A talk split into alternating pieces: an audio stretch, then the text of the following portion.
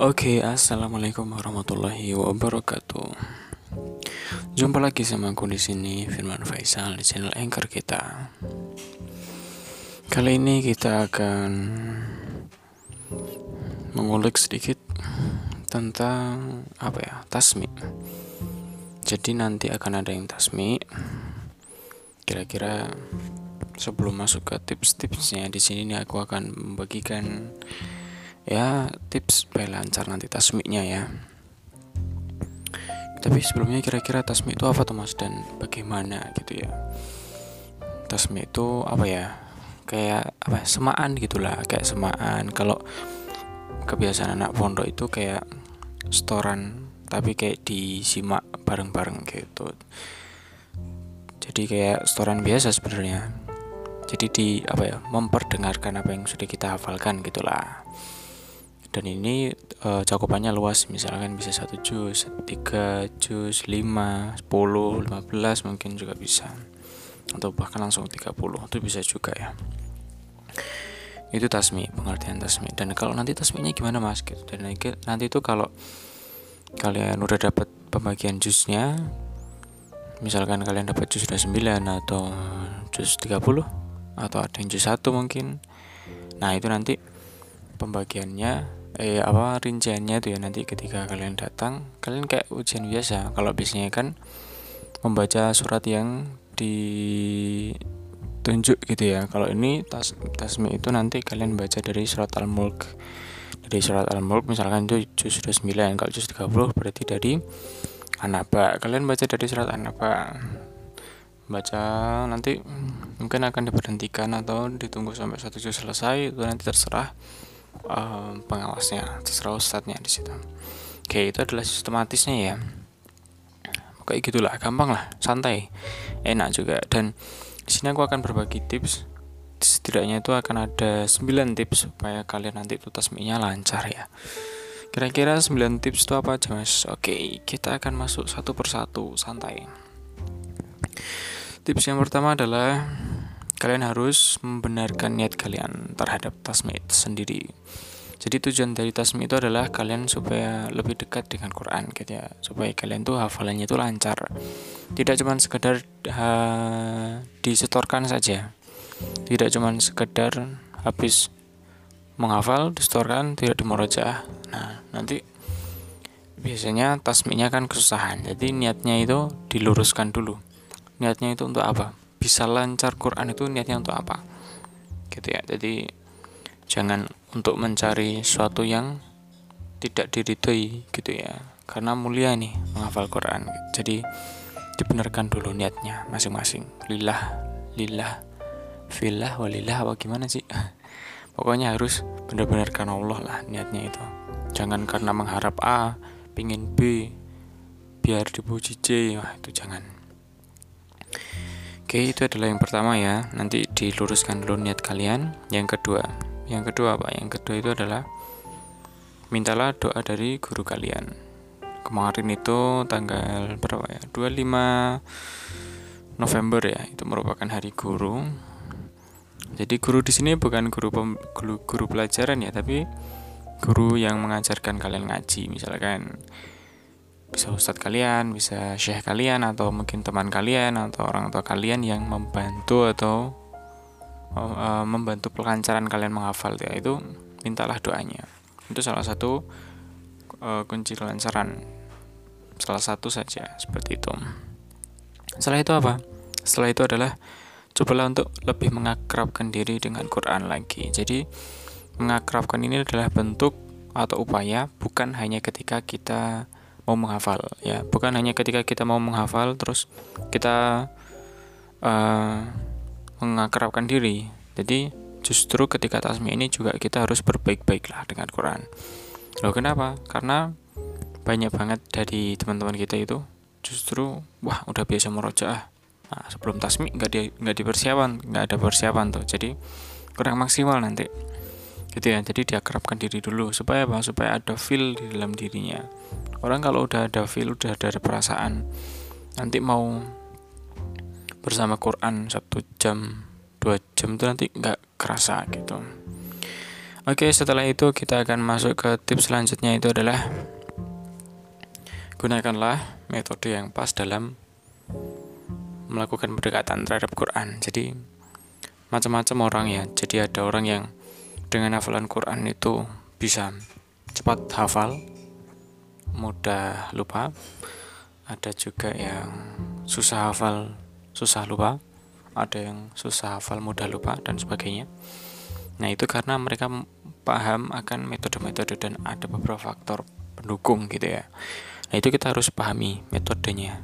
Gunakan metode yang menyenangkan untuk kita karena setiap orang itu menggunakan metode yang berbeda-beda. Tidak bisa disamakan dan tidak bisa dipadu padankan. Harus menggunakan metode ini. Metode ini tuh paling ampuh. Misalkan setengah jam bisa hafal atau bisa memuroja sekian juta itu nggak bisa tuh. Tidak akan ada yang klaim seperti itu kecuali sales ya. kecuali sales. Oke, okay, next um, setelah metode itu adalah murojaah. Loh, murojaah. Iya, Mas, murojaah.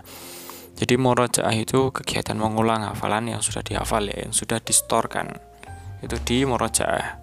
Murojaah udah setiap hari, Mas. Nah, ini murojaahnya beda, itu murojaah bertarget. Dalam artian ketika nanti sudah ditentukan harinya atau sudah ditentukan tanggalnya, jamnya, itu dipersiapkan. Ketika orang yang sudah hafal juz, dua juz, untuk menghafal uh, untuk merojaah ya untuk memerojaah satu minggu satu halaman itu sangat kurang. Sangat kurang. Karena apa? Karena nanti kamu harus mengumpulkan berminggu-minggu untuk uh, selesai dalam merojaah. Selesai ini di sini berarti misalkan kalian hafal dua juz kalian selesai menghafal dua juz eh selesai memerojaah dua juznya itu itu nanti apa ya cukup lama lah. Jadi kalau bisa tuh murojaah bertarget nih maksudnya ketika kalian hafal dua juz berarti nanti minimal sehari itu kalian murojaahnya setengah juz minimal dia.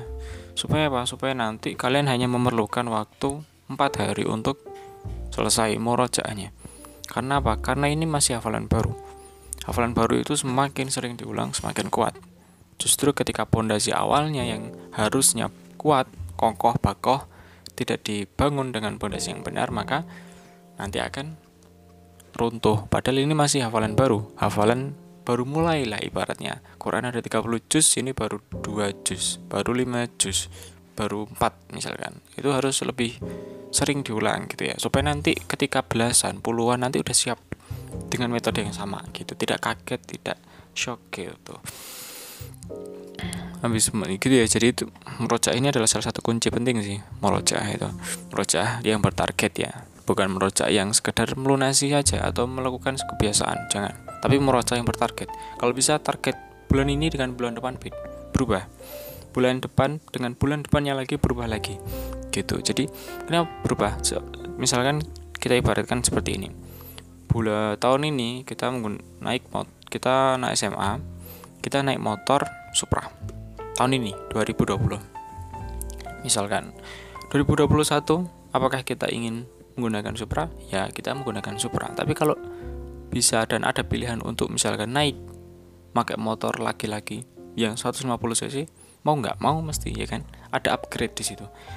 Terus misalkan 2021 berarti kita menggunakan motor laki-laki. Dari yang motor Supra 2020 2021 kita menggunakan motor laki-laki. Nah nanti di 2022 ketika ada tawaran lagi mau nggak pakai motor 250 cc? Mau. Nah itu upgrade lagi dari 150 ke 250 nah itu proses upgrading seperti itu. Itu harus menyenangkan harus disenangi gitulah. Kenapa? Karena itu adalah kalau misalkan orang udah suka itu nanti akan ada proses akan ada progres yang bagus gitulah ke depannya. Gitu ya itu berkaitan dengan merojaah ya. Jadi harus bertarget harus ada minimal minimal yang di merojaah sesuai dengan kalian sudah hafal berapa juz. Ini merupakan tanggung jawab buat kalian yang sudah mulai hafalan yang sudah pernah menyetorkan hafalan baru wajib merojaah kuncinya Murojaah itu untuk pribadi. Nah, nanti tasmi itu adalah bentuk murojaah kalian untuk orang yang lain gitu. Bisa itu untuk ustadz kalian atau orang-orang yang menjadi penguji di sana. Oke. Okay. habis itu gimana mas cara meroja yang baik nah cara meroja yang baik itu kalian bisa menggunakan murotal ya murotal di sini bisa dengan Quran Cube MP3 MP4 atau kalian bisa juga dengan handphone bermacam-macam ya caranya ya kalau menggunakan Quran Cube kalian tinggal menyalakan on off aja atau kalian menggunakan YouTube juga bisa Nanti kalau menggunakan YouTube kalian tinggal uh, cari di YouTube, misalkan kalian ngafal ngafalin surat Al-Mumtahanah sus 28 misalkan ayat 1 sampai 5 misalkan. Kalian tulis saja Al-Mumtahanah 1 sampai 5. Syekh siapa atau ustadz siapa yang kalian suka atau kori siapa? Tulisan di situ. Nanti muncul. Nah, itu adalah bentuk murojaah kalian. Kalian klik, kalian dengarkan berulang-ulang itu juga bisa. Ini adalah bentuk um, murojaah yang bisa dibilang mengikuti perkembangan ya. Jadi ketika kita di rumah, ketika kita di uh, musola, kita di langgar atau masjid itu masih terjangkau Quran. Nah, lah itu kan masih terjangkau Quran, Mas. Nah, kalau ketika masih terjangkau Quran, gunakan Quran. Tapi kalau misalkan kalian di lapangan, lagi pengen jogging, lagi pengen olahraga, atau lagi di mall, atau lagi rekreasi di hutan, atau di mana pun ngampus mengerjakan tugas dan sebagainya itu kan kawasan yang tidak terjangkau kalian bisa menggunakan alternatif lainnya seperti ini tadi misalkan kalian um, mengkoneksikan headset bluetooth atau uh, headphone mungkin dengan handphone atau dengan Quran Cube.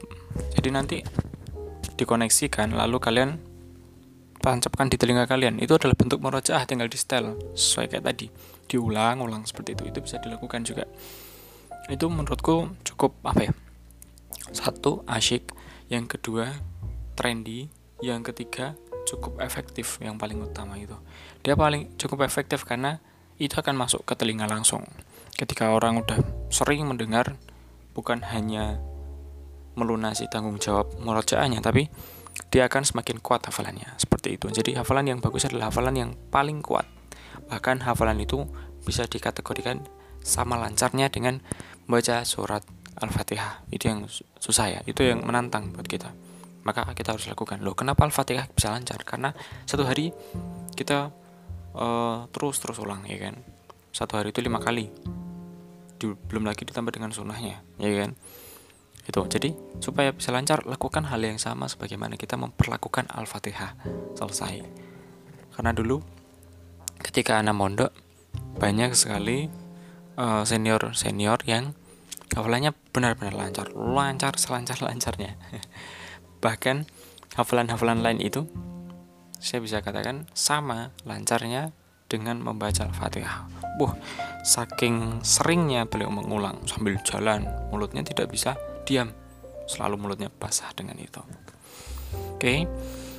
ya itu adalah merojaah dengan merotal habis itu ketika sudah melakukan semuanya kalian bisa lakukan langkah selanjutnya yaitu istiqomah istiqomah ini maksudnya adalah lakukan semua hal tadi itu eh, pelan-pelan uh, bertahap step by step jadi tidak kesusu tidak kemerungsung karena semua yang kesusu dan kemerungsung itu tidak ada hasil yang memuaskan semua memiliki kemampuan sendiri-sendiri.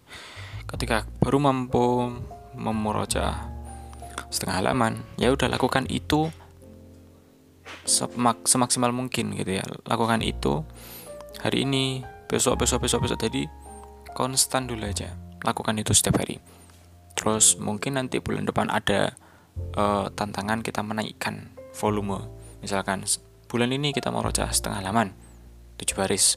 Bulan depan kita harus 10 10 baris. Bulan depan 13 misalkan. Bulan depan full satu lembar eh satu halaman. Satu halaman misalkan 15 baris. Bisa juga seperti itu bertahap pelan-pelan step by step. Sesuai kemampuan ya yang penting itu istiqomah atas apa yang kalian lakukan. Jangan sekarang kita merojaah hafalan 2 juz kita merojaah 2 juz. Bertahan dua minggu habis itu tidak meroja jangan melakukan seperti itu. Yang penting step by step sedikit sedikit sedikit. Karena semakin banyak hafalan kalian semakin banyak yang sudah kalian setorkan maka nanti hafalan kalian itu harus sering dimeroja dan biasanya volume yang dimeroja akan semakin berkurang seiring bertambahnya hafalan kalian. Tapi ada juga yang tetap suatu hari 5 juz. Itu untuk kelancaran bisa juga. Tapi ada juga yang menggunakan metode satu hari satu lembar dimaksimalkan. Satu halaman dimaksimalkan. Dua lembar dimaksimalkan itu juga bisa. Setelah itu kalian akan langkah terakhir terakhir banget setelah kalian melakukan itu dengan istiqomah adalah berdoa. Berdoa siap berdoa dengan siapa? Berdoa dengan pemilik Quran. Jadi Quran ini kan miliknya Allah ya. Jadi kalian harus meminta lah pertolongan supaya diberikan kemudahan. Karena uh, banyak cerita atau kasus di teman-teman anak dulu ketika mondok itu ketika mau tasmi atau ketika mau setoran niatnya udah terjaga udah minta uh, doa dari gurunya udah akrab dengan Quran merojaahnya udah bagus ya kan menggunakan murotal dan sebagainya caranya udah istiqomah tapi lupa berdoa kepada sang pemilik Quran. Alhasil alhasil apa? Alhasil ketika maju mulutnya ini susah untuk bergerak. Masya Allah. Jadi bukan susah untuk bergerak dalam artian kaku ya, tapi um, kayak kicep apa ya kicep itu ya? kicep itu semacam tiba-tiba terdiam, blank. Nah itu itu yang terjadi. Itu karena kurang komunikasi saja dengan pemilik Quran, dengan Allah gitu. Jadi berdoa, minta kemudahan. Karena banyak kasusnya seperti itu, tiba-tiba uh, maju, udah merojak lengkap full, tiba-tiba blank. Wah, kalau udah blank itu enggak jangan kan yang mau di store kan atau yang mau ditasmikan al-fatihah pun bisa salah. Gitu ya. Itu sering banget. Jadi kita harus memperbaiki lah hubungan kita dengan pemilik Quran. Jadi gitu. Pokoknya semoga bisa dilancarkan lah nanti dari situ tuh. Jadi penting tuh mem, apa, mem, apa meminta doa untuk dimudahkan itu penting. Supaya dimudahkan dalam satu menghafal. Dua mengucapkan dengan sebaik-baiknya uh, pengucapan. Jadi dari setiap individu beda-beda ya maksimalkannya itu aja sih beberapa tips supaya kalian bisa lancar tasminya mudah aja tasmi itu tasmi itu gampang kok. Kalian ketika kalian uh, sudah setoran hafalan baru kalian sering merojaah tasmi itu adalah kayak bentuk merojaah kalian lah. Cuman dia suaranya dikeraskan dan diperdengarkan untuk orang yang menguji kalian orang yang men, apa ya misalkan menyimak gitulah. Itu bisa ustadz uh, setoran kalian atau teman-teman yang memang udah hafal di situ. Gitu aja sih dari aku. Terima kasih. Mungkin banyak salahnya aku minta maaf. Dan kalau nanti nanti habis duhur ya habis duhur ada yang tasmi semangat. Pokoknya jangan lupa nanti ketika masuk ruangan kalian selain mengupayakan merojaah dan sebagainya tadi di rumah maksimalkan hari ini nanti ketika sampai sana usahakan wudhu dulu sebelum masuk ruangannya. Dan nantinya tenang aja santai. Ketika kayak kita mau ngaji biasa aja. Anggap aja orang di depan itu adalah guru kita untuk mentasmikan. Gampang lah Bismillah kayak gitu aja ya. Um, mungkin sekian aja sih dari aku untuk podcast hari ini. Ini aku bikin karena untuk halakohku karena aku udah janji juga untuk mereka. Gitu ya terima kasih. Wassalamualaikum warahmatullahi wabarakatuh. Lancar ya